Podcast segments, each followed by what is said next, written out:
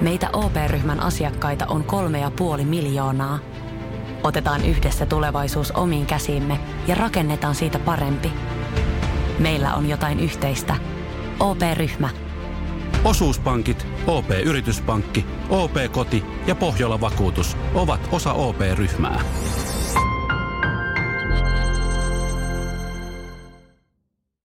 Jos Beatles-yhtyeestä ei tiedä mitään muuta, niin ainakin yhtyeen ympärillä vellonut hysteria on varmasti tullut tutuksi kaikille. Miten Beatlemania nosti yhtyeen maailman tunnetuimmaksi bändiksi? Miten se vaikutti heihin ja mihin se lopulta johti? Minä olen Mika Lintu. Ja minä olen Mikko Kangasjärvi. Ja tämä on Beatlecast.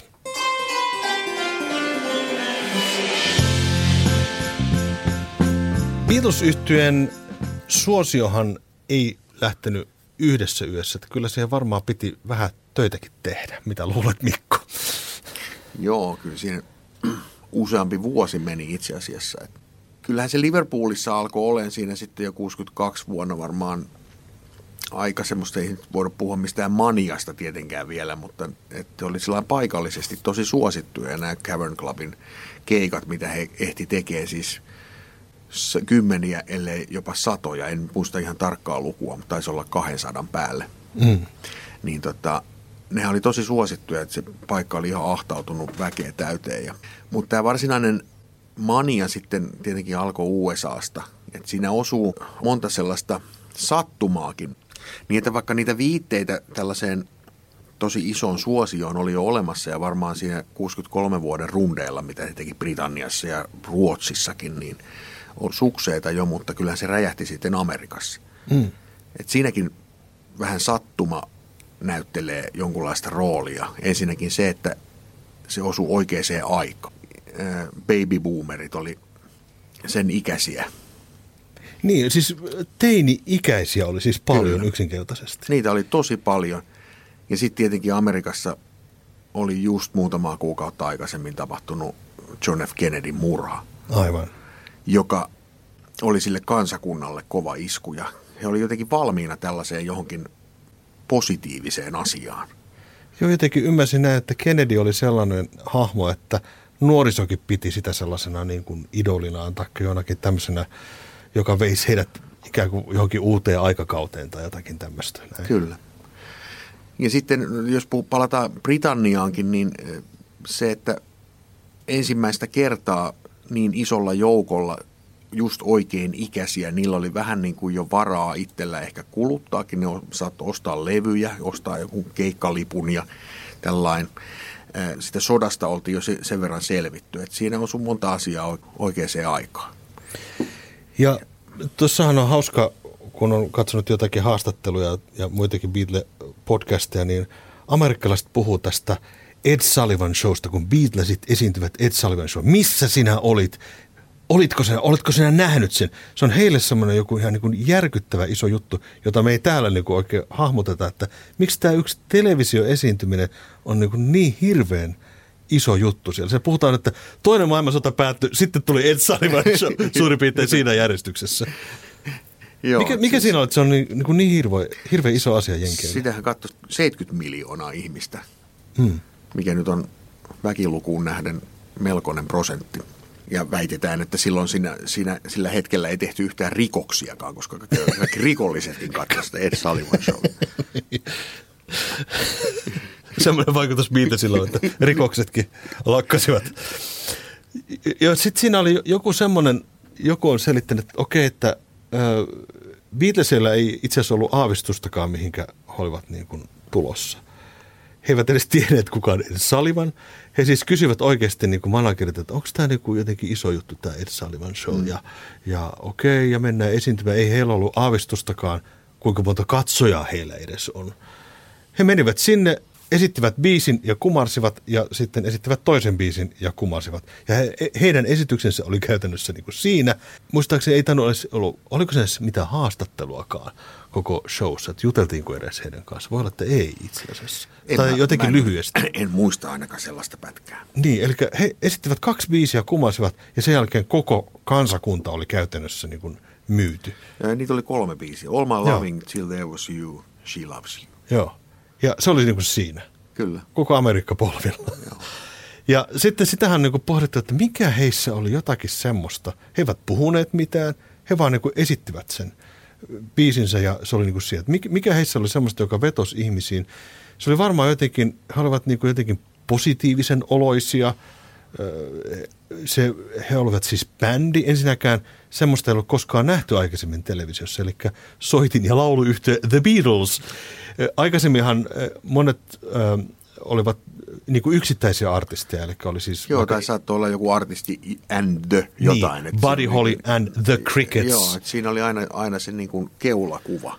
Niin. Ja tästä syystä varmaan Beatlesiin ei osattu oikein suhtautua. Että ei oikein tiedetty, että miten heihin pitäisi suhtautua. Että jossain levyyhtiökierroksellahan joku kysyi ensimmäisenä joku pomo, että who's the singer?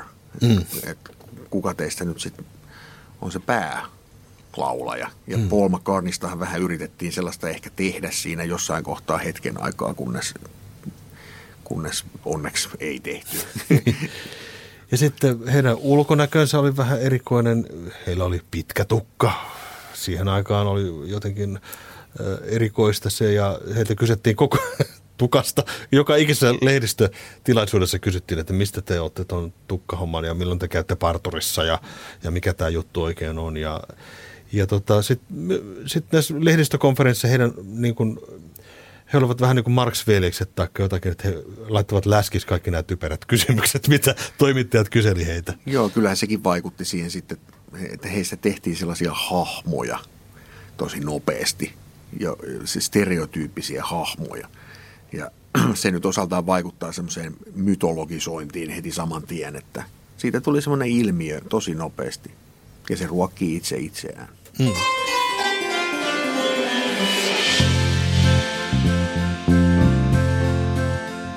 Ja se hysteria alkoi levitä Amerikasta ja sehän levisi sitten joka paikkaan ja sitten alkoi tulla tilanne, jossa Beatlesit ovat kiertoilla eri kaupungeissa ja linnoittautuneilla hotellihuoneeseen, kun he tajuavat sen, että he eivät pääse ulos, koska fanit repisivät heidät kappaleeksi ja heillä ei ollut turvamiehiä.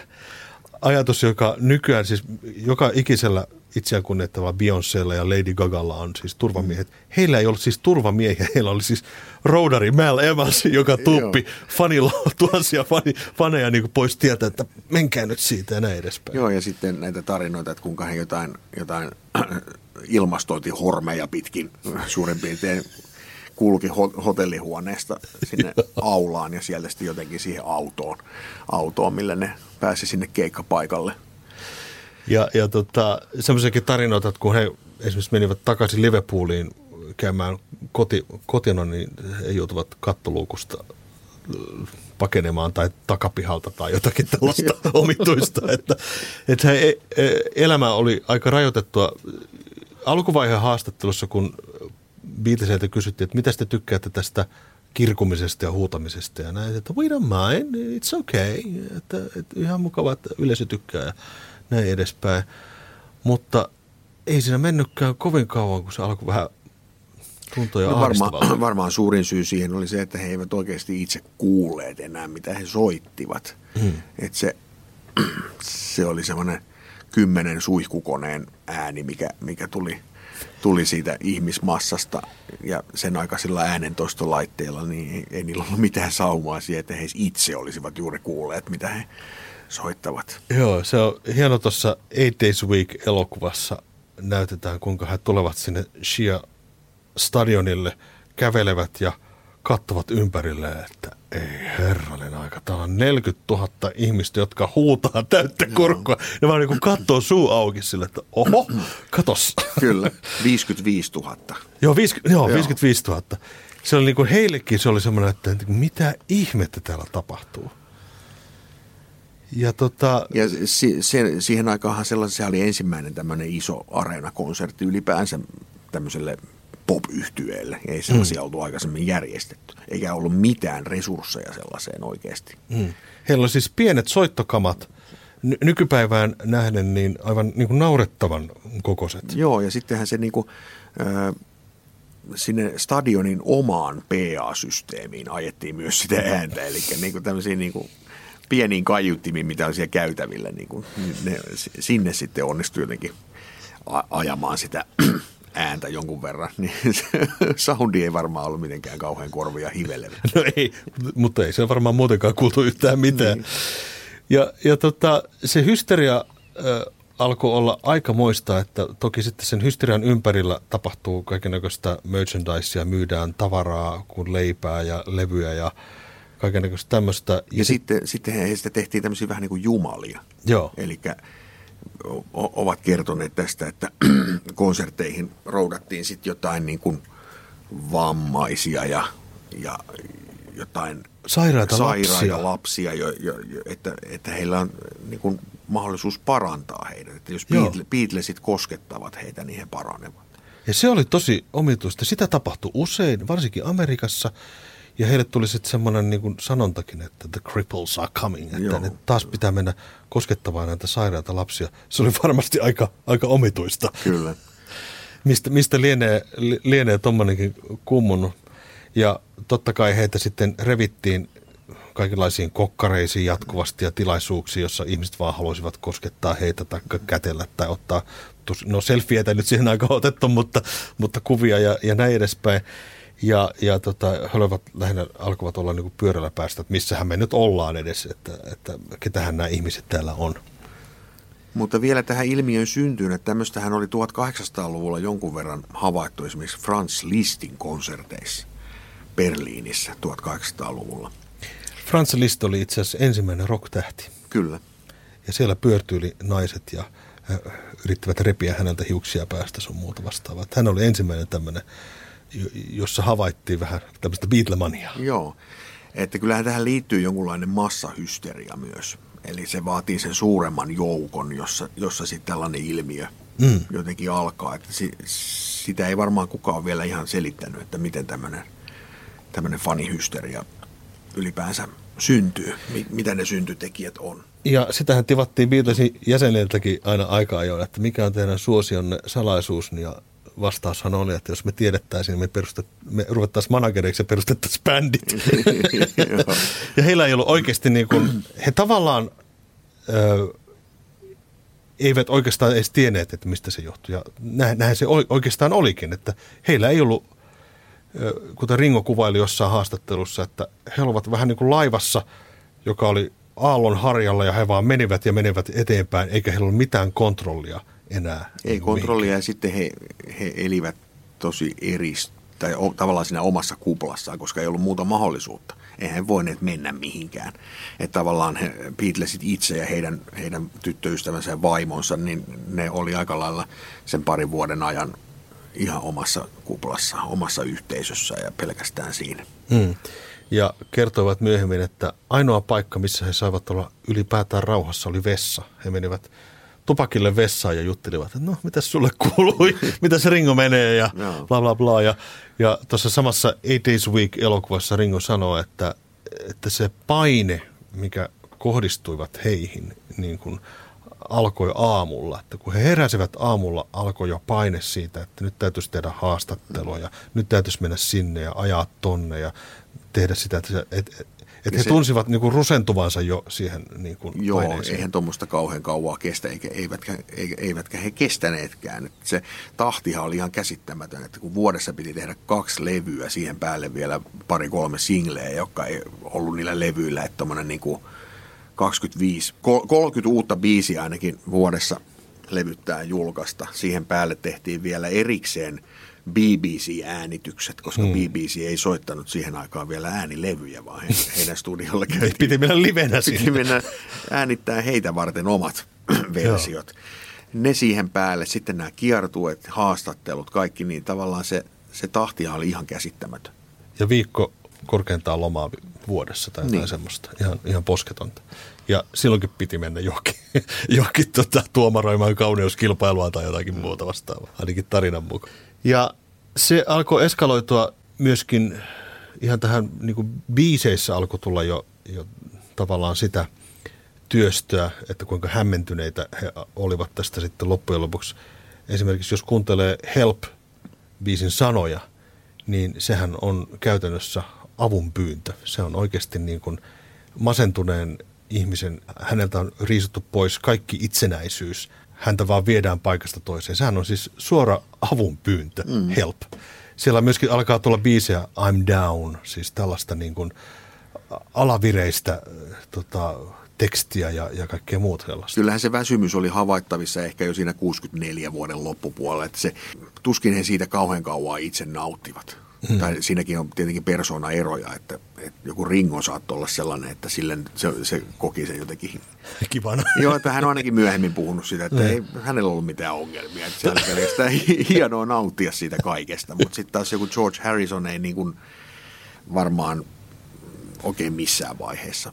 Niin se varmaan aluksi tuntui niin kuin ihan mukavalta ja hauskalta nuorelta pojalta, mutta sitten kun rupeaa se päivästä toiseen sitä samaa kirkumista ja huutamista ja ollaan siellä lavalla ja kukaan ei edes kuuntele heitä. Se on ihan sama, mitä he tekevät, ja sitten kun katsoo noita vanhoja keikkapätkiä tuolla, niin nehän saattaa vetää ihan niin kuin läskiksi välillä ne jutut ja huudella. On yksi sellainen kohtaus, jossa joku Paul puhuu siinä ja sitten yhtäkkiä John osoittaa jotakin tyttöä ja sanoo, että hiljaa tai mä tapan sut. Semmoista ei varmaan nykyään voisi lavalla enää tehdä. Mutta siis se vaan kuvasti sitä, että se olivat niinku ihan niinku oudossa paineessa. Kyllä. Niin, se väsymys varmaan alkoi näkyä jo osittain siinä 64 vuoden lopulla sillä, että kyllä joku Beatles for Sale -levy, vaikka monet pitää sitä tosi hyvänä levynä, mutta omasta mielestä se on kyllä ehkä heikoin suoritus. Siinä on niinku... Siinä näkyy semmoinen, että omia biisejä ei syntynyt ihan siihen tahtiin, mitä olisi tarvittu, että siinä on cover-biisejä edelleen. Onko siinä peräti 8, 14 biisistä on covereita. Ja se laatukaan ei ihan ollut sillä tasolla, mitä esimerkiksi edeltävä Hard Day's Night-levy kokonaisuudessaan oli. Oli että se aika nopeasti semmoinen pieni väsymys siihen hommaan tuli.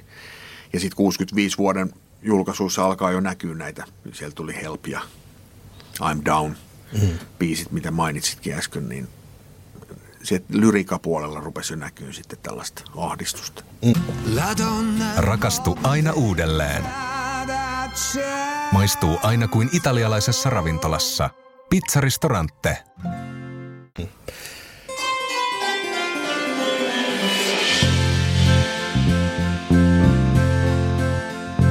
Beatlesit äänittivät ahkerasti, kyllä tekivät sitten biisejäkin ja keikkoja tehtiin 66 vuoteen saakka. 66 vuonna sitten loppujen lopuksi he päättivät laittaa pillit pussiin ja lopettaa keikkailun, mutta sitä edelsi pari semmoista aika isoa tapahtumaa. Eli John Lennon eräässä haastattelussa puhui nuorisosta yleisesti ottaen ja puhui niin kuin mitä nuoriso tekee. Hän jotenkin mainitsi siinä sivulauseessa, että nykyään nuorisolle Beatles on isompi kuin Jeesus. Hän tarkoitti sillä sitä, että monet muut asiat ovat tärkeämpiä kuin esimerkiksi uskonto.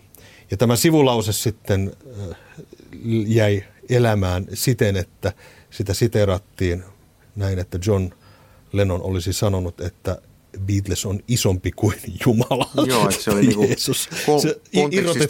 irrotettiin kontekstista ja se aiheutti mellakoita USA:ssa.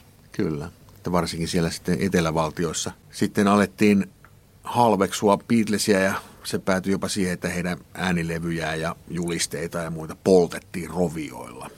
Jokuhan tähänkin sanoi, kun niiltä kysyttiin, että haittaako se, että miten sitten nyt tähän sanotte, että kun teidän levyjä poltetaan tuo, että it doesn't matter, they have to buy them first. Ei niitä haitanut yhtään sitä samaa. En tiedä, onko totta tämä, mutta kuitenkin joo, siis olihan se nyt aika niin kuin häkellyttävää ajatella tämän päivän perspektiivistä tuollaista, että jotakin tuommoista artistia, bändiä vastaan sitten noinkin laajassa mittakaavassa käännytään, mutta ymmärrän sen kyllä, se ajan henki nyt oli vielä sellaista, että ei se ollut soveliasta sanoa, ja Lennonihan sitten laitettiin ikään kuin pyytämään anteeksi, minkä hän tosi vastentahtoisesti teki, pyysi anteeksi tämmöistä kommenttia, mitä hän itse asiassa ei niin kuin ollut mitenkään tarkoittanut. Ja joutui selittelemään sitä joka ikisessä haastattelussa, ja lehdistötilaisuudessa siitä lähtien lähestulkoon. Kyllä nyt ihan loppuelämänsä saakka, mutta noihin aikoihin hän joutui joka kerta vastaamaan. Ja John Lennon sanoi, että minä olen vastannut jo tämän 80 kertaa tämän saman asian, mutta sanon sen nyt vielä tässä näin. Ja se alkoi seurata niin kuin heitä oikeastaan koko ajan. Ja toinen oli sitten se, että kiertueet alkoi saamaan tämmöisiä omituisia mittasuhteita sitten esimerkiksi Filippiineillä. Heidät kutsuttiin sitten Imelda Marcosin toimesta illalliselle, josta he kieltäytyivät, koska oli vähän kiire. Ihan vaan tämmöinen pieni tekninen asia, että ei oikein koettu, että heillä olisi ollut aikaa mennä, kun piti sitten jo lähteä seuraavana aamuna lentää toiseen maahan. Ja hallitsija suuttu tästä silmittömästi ja heidän lähtönsä Filippiineiltä oli sitten sellainen, että heidän päälle syljettiin ja heiteltiin tavaroita ja se oli kuulemma todella ahdistavaa. Käytiin ihan käsiksi suorastaan siellä lentokentällä.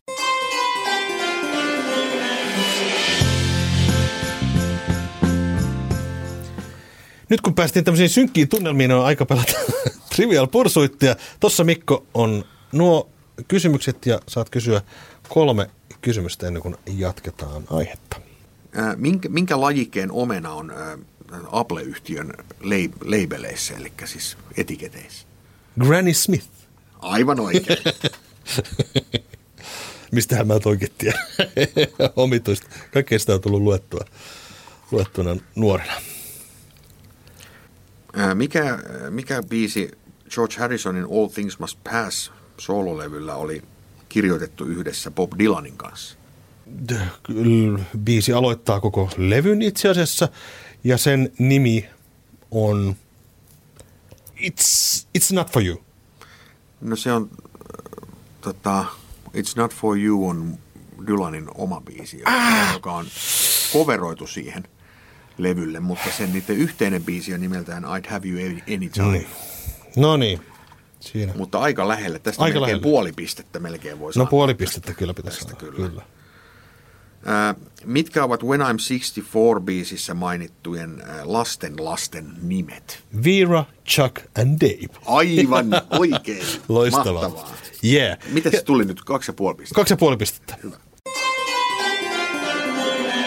Ja tästä päästään luontavasti itse asiassa siihen, kun mainittiin toi biisi When I'm 64, joka liittyy Sgt. Pepper-levyyn. Se löytyy siltä levyltä.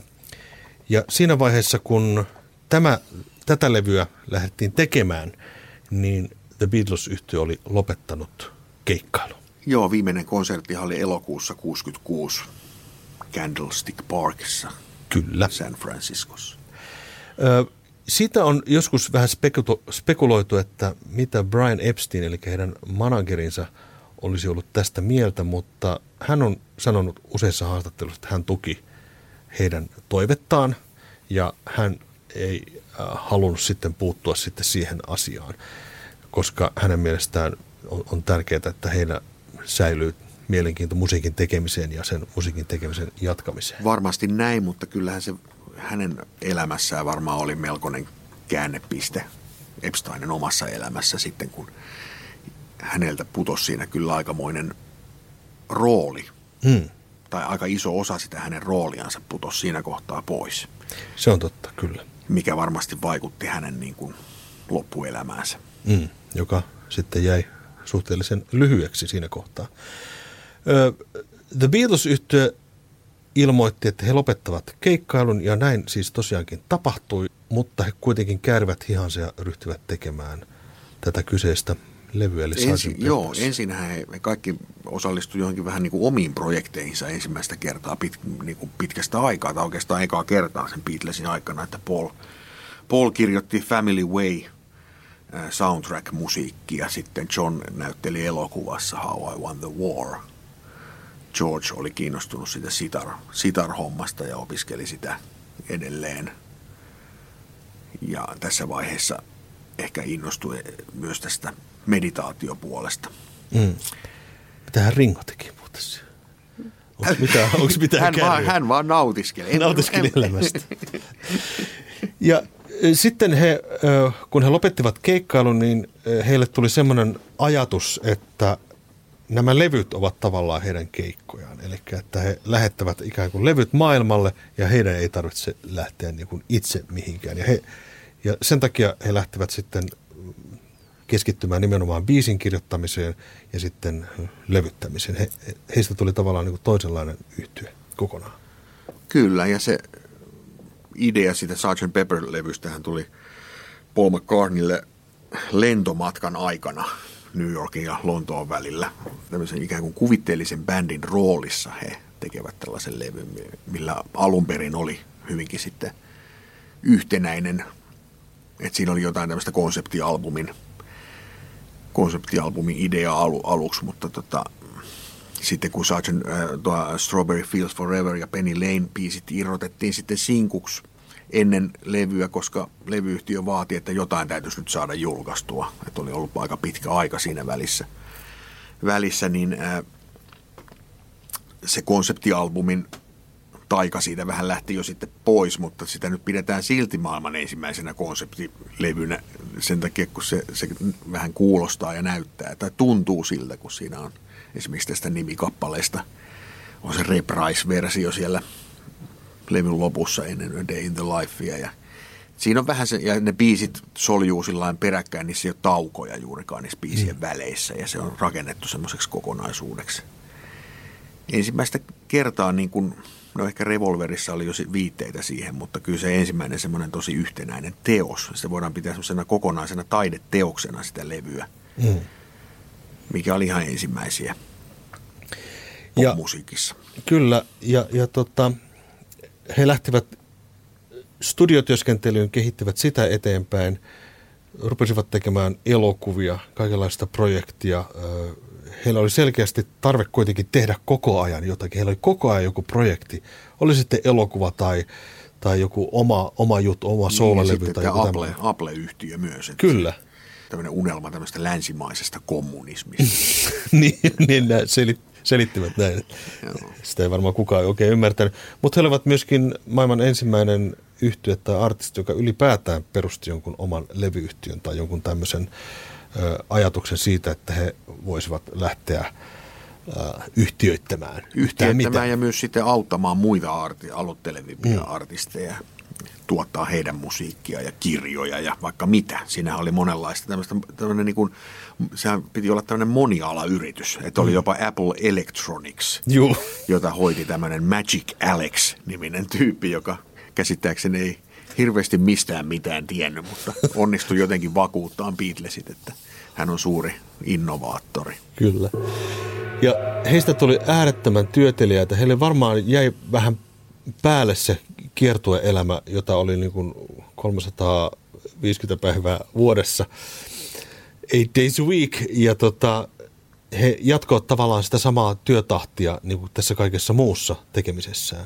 No, sitähän voi pohtia psykologian näkökulmista, että oliko siinä sitten kyseessä jonkunlainen tämmöinen pako todellisuudesta tai sillä, että niin kuin keskittää se kaikki energia siihen työntekoon, niin kyllä siinä kaikki muut murheet unohtuu sitten, kun vaan koko ajan mennään eteenpäin. Mutta kyllähän se siinä kohtaa sitten alkoi jo väistämättä valumaan kohti sitä, että siinä oli viitteitä paljon jo siihen, että se ei kauaa tule kestämään. Rakastu aina uudelleen. Maistuu aina kuin italialaisessa ravintolassa. Pizzaristorante. The Beatles-yhtyeeltä kysyttiin jatkuvasti haastattelussa, että when the bubble is going to burst, että milloin tämä teidän kuplanne puhkeaa, tämä suosio jotenkin kasvaa semmoiseen mittakaavaan, että se vaan yksinkertaisesti puhkeaa ja he jäävät niin kuin unohduksiin. Semmoista ei koskaan itse asiassa tapahtunut heidän niin kuin, tässä uransa aikana, mutta se muuttui totta kai sitten, kun heistä tuli semmoinen ei-keikkaileva bändi ja he rupesivat tekemään vähän tämmöisiä omituisia juttuja, että vähän meditaatiota, mennään Intiaan ja tehdään vähän outoa elokuvaa ja musiikkivideoita, niin osa faneista varmaankin droppas pois siinä kohtaa ja ajattelivat, että tämä nyt on vähän liikaa, että vähän omituisia juttuja tekevät tuossa. John Lennon tekee surina taidelevyn ja esiintyy alasti sen kannessa ja kaikkea tämmöistä, että se vieraannutti faneja aika paljon, varmaan se oli heidän myöskin jopa ihan tahallista, että he halusivatkin vieraannuttaa ihmisiä heidän. Vai oliko se siitä semmoista, mitä ajattelit itse? Oliko se tahallista vai semmoista vaan, että tehdään nyt vaan? Ja se tahallista omituisuuden hakuisuutta. Niin. No sitä voi miettiä, kyllä siinä jotain voi semmoistakin olla, mutta mä luulen, että se nyt oli vaan semmoista aikaa myös. Siinä oli 60-luvun puolivälistä lähtien siellä svengaavassa Lontoossa oli vahva tämmöinen underground-kulttuuri, missä varsinkin Paul McCartney oli visusti mukana ja siinä oli paljon elementtejä tämmöisestä niin kuin, vähän niin kuin beatnik-kulttuurista ja ylipäänsä tämmöistä niin kuin kokeellisesta taiteesta sekä kirjallisuuden että musiikin ja kuvataiteiden saralla ja Pauli oli siinä aika lailla mukana. Ja tietenkin sitten joko Onon vaikutus, varsinkin Lennoniin, oli ilmeinen, niin sillä tavalla tahallista ehkä, mutta en mä nyt tiedä, että vaikea kuvitella, että tahallaan halusivat ketään niin kuin vieraannuttaa tai ärsyttää, mutta se oli ajan henkeä osittain. Mutta kyllähän sitten osa niistä faneista kasvoi heidän mukanansa ikään kuin siihen, että ne, jotka oli ollut niitä teini-ikäisiä kirkujia siinä 5 vuotta aikaisemmin, niin sitten seurasi, vähän kasvoi vanhemmiksi siinä kohtaa ja seurasivat mukana. Ja sitten myöskin niin kuin siinä 60-luvun loppupuolella he alkoi saamaan semmoista sitten myös ihan oikeaa arvostusta ensimmäistä kertaa, että niin kuin kriitikoiden arvostusta ja muun musiikkilehdistön arvostusta. Kun Beatles-yhtye sitten lopulta hajosi 1970, niin ainakin John Lennon Plastic Ono Band-albumillaan ilmoitti, että I don't believe in Beatles God-biisillä. Ja se tuntuu olevan myös aika monilla Beatlesin jäsenillä, että he pyrkivät eroon tästä Beatlesista aika kovaan tahtiin tässä 70-luvulla. Mä luulen, että meistä ei kukaan oikein voisi sitä ymmärtää, kuinka iso asia se on heille kaikille varmasti ollut, koska se on niin suuri osa sitä omaa olemassaoloa ja identiteettiä, ja sitten kun se aika karvaalla tavalla kuitenkin loppu, niin kyllä sen varmaan halusi ravistella aika lailla ulos omasta itsestään. Muistan lukeneeni tämmöisen jutun, kun tuossa Wings-yhtye oli Suomessa ensimmäistä kertaa, muistaakseni 72, ja yleisö tuli sinne paikalle odottaen, että nyt tulee Paul McCartney vihdoin Suomeen. Se, jota on odotettu tässä 10 vuotta. Ja yleisö sanoi, kirjoitettiin, että he ovat tosi pettyneitä siihen keikkaan, kun ei tullut yhtään Beatles-biisiä koko keikalla. Joo, eihän Pauli niitä soittanut. Varsinkaan 70-luvun alussa oikeastaan, olikohan siinä setissä yhtään Beatles-biisiä? Ei, joku coveri oli. Coveri varmaan oli, joka Beatles. Joku Long Tall Sally tai jotain tämmöistä. Mutta sitten siinä niin kun, sitten pikkuhiljaa hän otti niitä ohjelmistoon, että siinä sitten 70-luvun puolivälissä Wings Over America-levyllä on jo muutamia Long and Winding Road, Yesterday, Lady Madonna on sillä levyllä. Että kyllä se niitä sitten alkoi pikkuhiljaa hieman soittelemaan. Mut niin oikeastaan vasta sitten 80-luvun lopulla, kun hän lähti sit uudestaan maailmankiertueelle ensimmäistä kertaa 13 vuoteen. Ja hänellä oli silloin uusi manageri, Richard Ogden, joka vakuutti Paulin siitä, että sun täytyy niin kuin hyväksyä se menneisyys, niin kuin embrace the past, niin ikään kuin, että Beatles on niin valtava osa sun historiaa, että sun täytyy niin kuin soittaa niitä biisejä. Ja sitten hän ekaa kertaa hyväksyi sen, että oikeasti että puolet niistä biiseistä vähintään pitää olla niitä Beatles-biisejä. Ja sittenhän ne kiertueet on siitä lähtien myynyt loppuun. Hän on tehnyt niitä jo useita eikä loppua itse asiassa näy vieläkään. Että tuossa pandemian alussakin häneltä taisi jäädä kesken joku kiertue. Taisi olla näin. Ja itse olin viimeksi katsomassa 2015 Birminghamissa Paulin keikkaa, niin hän soitti vähän vajaa 40 biisiä, joista yli puolet oli Beatlesia. Ja sitten siinä oli semmoinen valtava niin kuin melkein 30 vuoden gäppi, mistä hän ei soittanut mitään, yhtään biisiä. Et siellä ne Beatles-biisit, sitten Wings-uralta tietenkin ne suurimmat hitit ja sitten ihan viimeisimpiä soolobiisejä niin kuin edelliseltä levyltä, mutta niin kyllä se sooloura oli muilta osin aika lailla siitä setistä puuttui kokonaan. Tämä Beatles-yhtyeen ympärillä vellonut mania oli sellainen, että se vaikutti yhtyeen tekemiseen ja kaikkeen. Pieniä häivähdyksiä, muutkin yhtyöt, rollarit ja Kingsit ja muut saivat osakseen, mutta samanlaista hysteriaa tai suosiota ei saavuttanut itse asiassa yksikään bändi, ei ennen Beatlesia eikä itse asiassa Beatlesien jälkeenkään. Se jätti jälkeensä koko maailman historiaan tämmöisenä omituisena ilmiönä.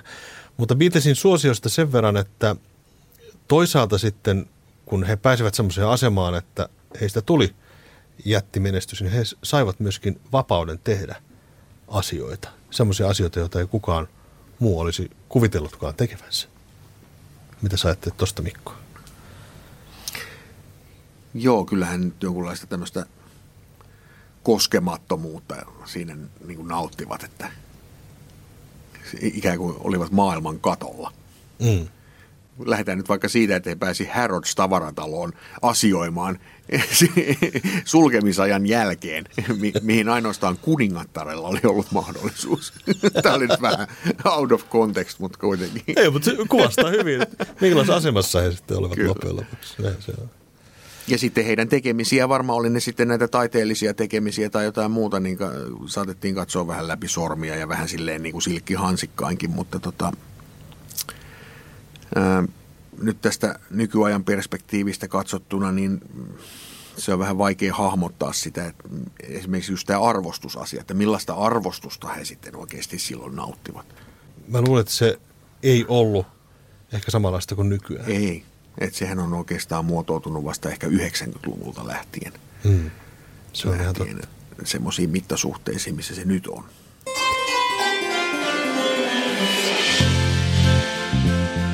Tähän on hyvä päättää, tai ainakin siihen, että aion kysyä sinulta, Mikko, nyt kysymyksiä. Otan trivialapursuit esiin. Ja kuka lauloi Baby It's You -liidi? George Harrison. Väärin. John. Oi, nyt mä sekoitin kaksi biisiä. Se oli se seuraava biisi. Do You Want to Know Secret oli se, minkä menipäs pieleen. Elokuvassa Help. Kuka Beatlesin jäsen putoaa lattian läpi yhdessä kohtauksessa? Ringo. Aivan oikein. Mä oon käynyt muuten siinä pubissa, missä se on kuvattu. Okei. Mä en. Se on Etelä-Lontoossa. Kuka soitti rumpuja Paul McCartneyn Ram-levyllä ja myöhemmin liittyy Wings-yhtyeeseen? Denny Sywell. Aivan oikein, ja 2 pistettä Mikolle. Kiitoksia, että kuuntelitte tämän 3. osan Beatlecastista. Minä olen Mika Lintu. Ja minä olen Mikko Kangasjärvi. Ja ensi kerralla sitten jälleen lisää Beatles-aiheita. Kiitoksia, että kuuntelit. Kiitos.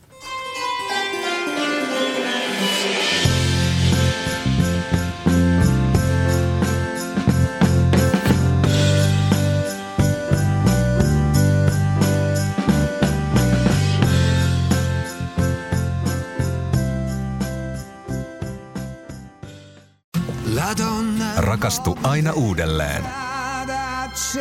Maistuu aina kuin italialaisessa ravintolassa. Pizzaristorante.